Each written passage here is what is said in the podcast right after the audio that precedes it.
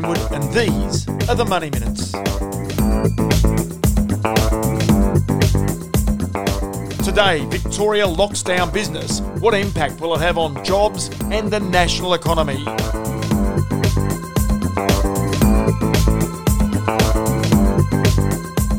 Hi, thanks for your company. Look, today I want to try and break down the closure of industry in Victoria.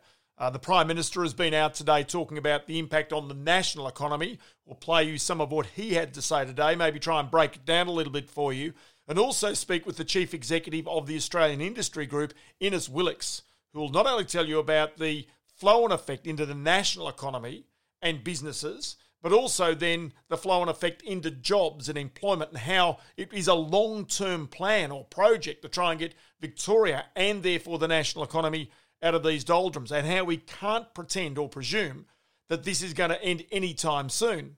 And only the way it will end is ultimately with potentially, he says, thousands of companies that could face bankruptcy. So again, it's sobering, but it's necessary we talk about this because it's times like these that we have to well, band together to try and come up with the, the national good. It's times like these that we've got to recognise that people are hurting, that businesses are hurting. It's times like these. It's times like these you learn love again. It's times like these, time and time again.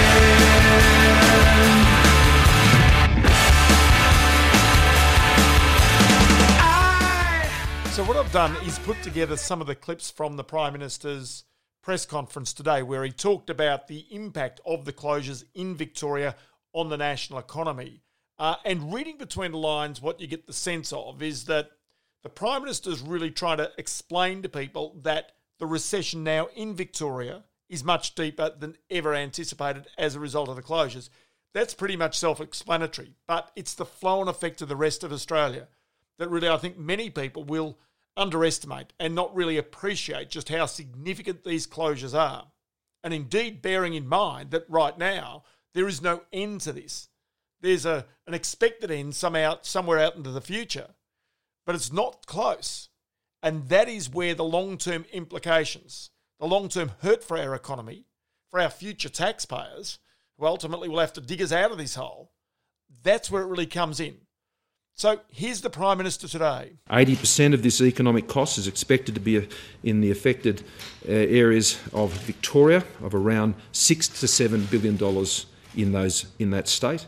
The remainder represents a preliminary estimate, and I underline that, of the broader impact on confidence in other states and supply chain impacts uh, from the shutdown of certain industries in Victoria.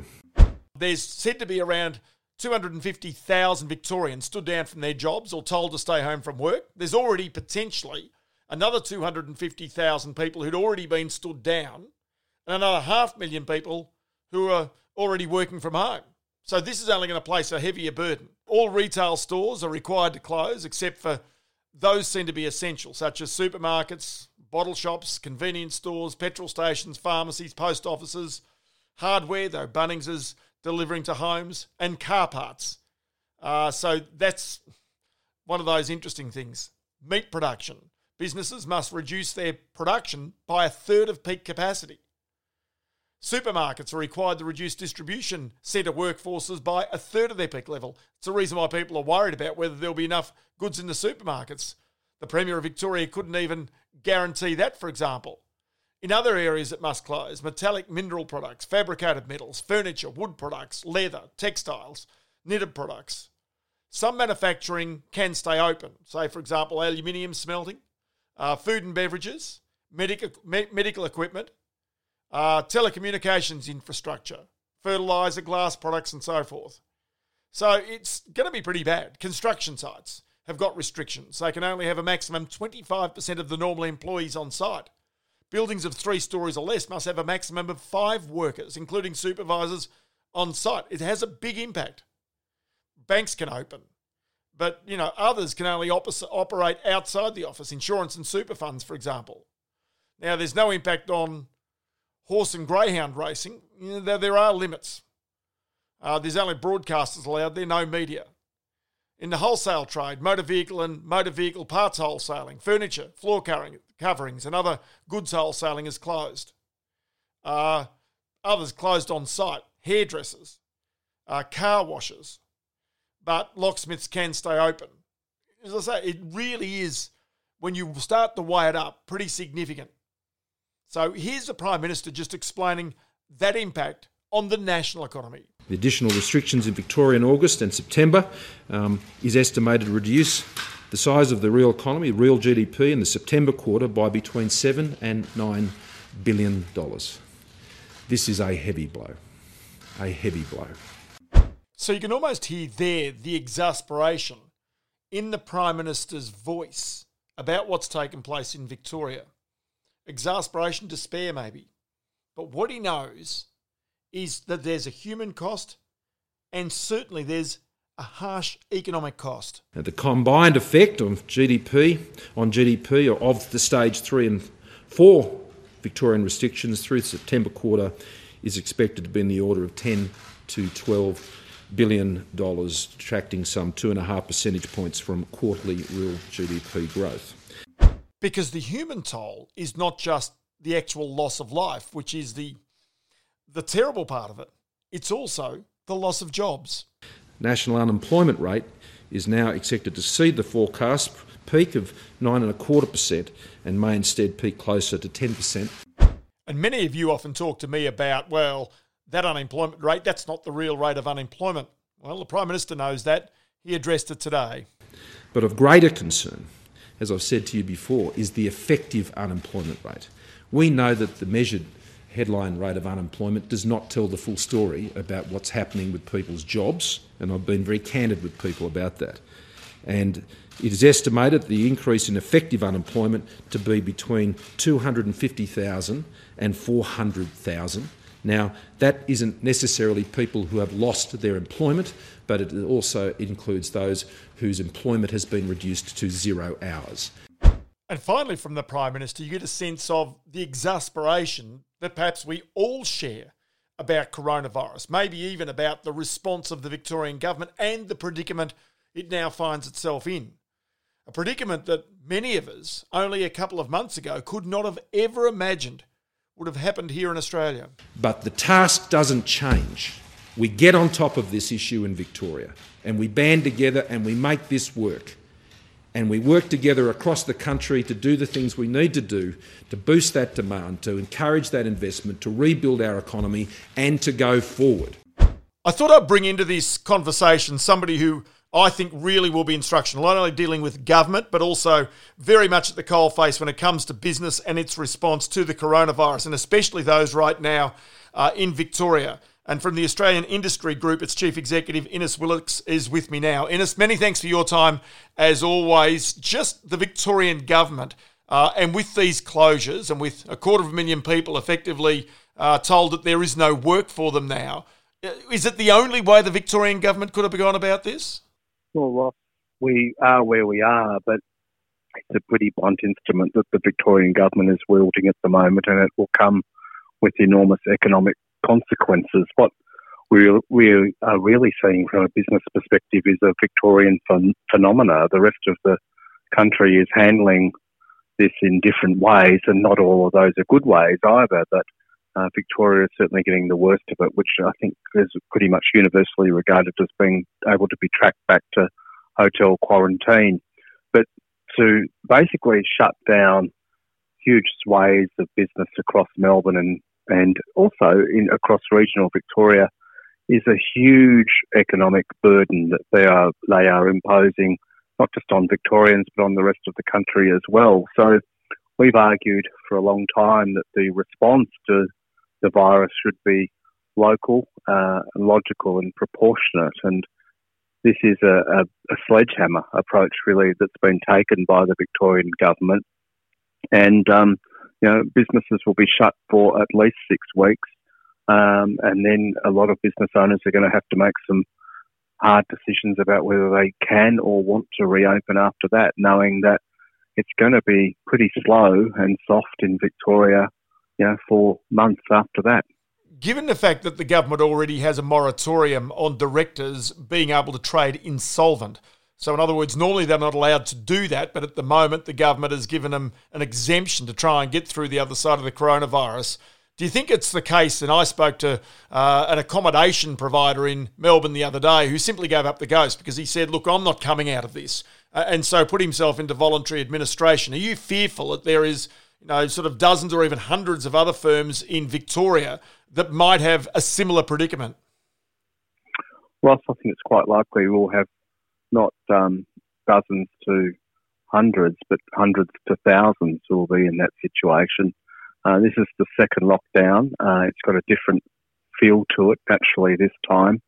Um, it's a very harsh lockdown, and um, nobody knows when it will end. So the issue, really, the longer term issue for policymakers is going to be how do we deal with the virus? How do we live with it and adapt to it? But in the meantime, business owners are going to find it very hard. Uh, areas like you just mentioned, tourism and accommodation and events, you know, they're not likely to happen um, in Australia and certainly not in Victoria, perhaps for years. We're seeing estimations that international travel won't resume until 2025. So big parts of the economy are going to be hurt by this. And then you work through you know, the industries and the sectors that supply tourism and accommodation. You work backwards from there. The other point to remember is that over 90% of manufacturing businesses in Australia employ 20 or less people. And what that's telling you is that there are a lot of family owned manufacturing businesses out there. So those sort of decisions that they'll have to make too about resuming and restarting are going to be very difficult. So um, um, the government has given a moratorium around insolvency, but you know, our fear is that we that a lot of business owners will go down that path, and we will lose a lot of capability and talent as a result of that to our economy. What you've described as a sledgehammer blow by the Victorian government what option did they have, do you believe? What was a, a preferable way to go about trying to implement the sort of lockdown that was required to prevent the spread of the coronavirus without necessarily having such a significant impact on the industry? Well, the argument that they have put forward is that what they're trying to do is reduce people movement. Um, an alternative approach may well have been to attack the problem at the source, and that's primarily uh, working through uh, the aged care sector where most of it has been. Uh, and then there have been outbreaks, small outbreaks in individual companies, and some of those have grown. So you just have to deal with those, uh, as has been done till now. But there's obviously been real issues around contract tracing and the like, the methods to try to sort of rein the virus in. So um, there's a there's a strong view that you know that that approach of, of, of of building that up should have been followed. But to shut down businesses far and wide um, has, has caused a lot of damage and it's caused a lot of bemusement. I mean, businesses have been told to close that have had no cases and that have been operating with a COVID 19 plan since March, um, and now they're being told to close. Uh, that has um, surprised and shocked a lot of business owners that they've been put in that situation.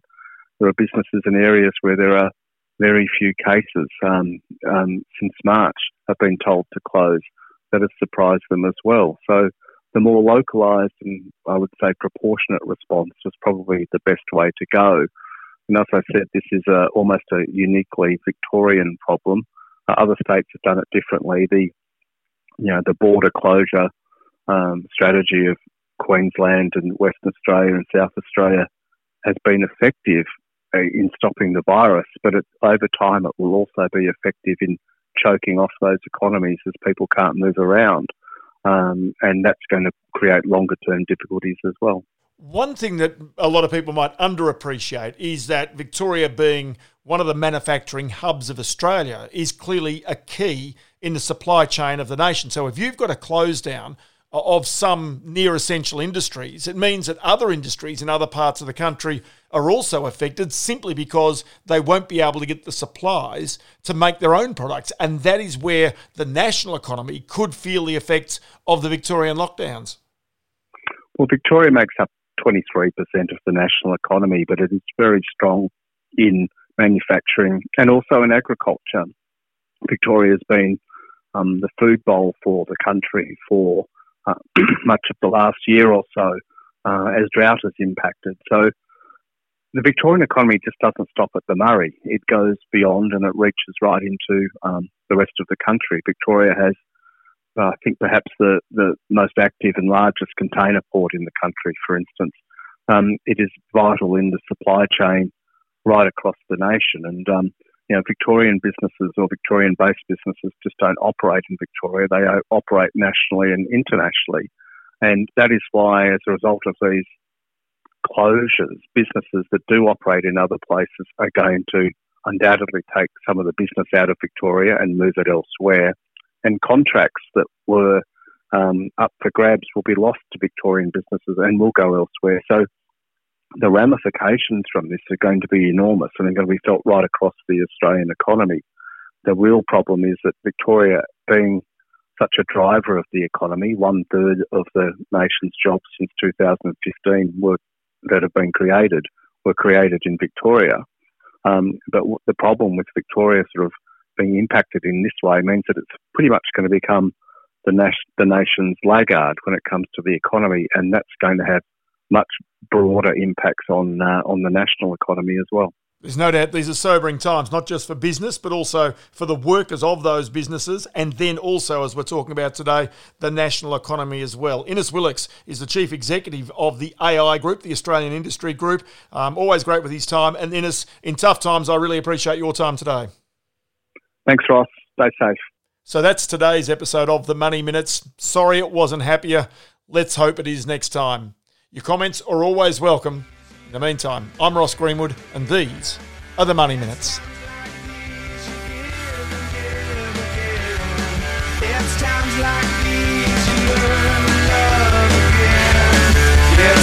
Like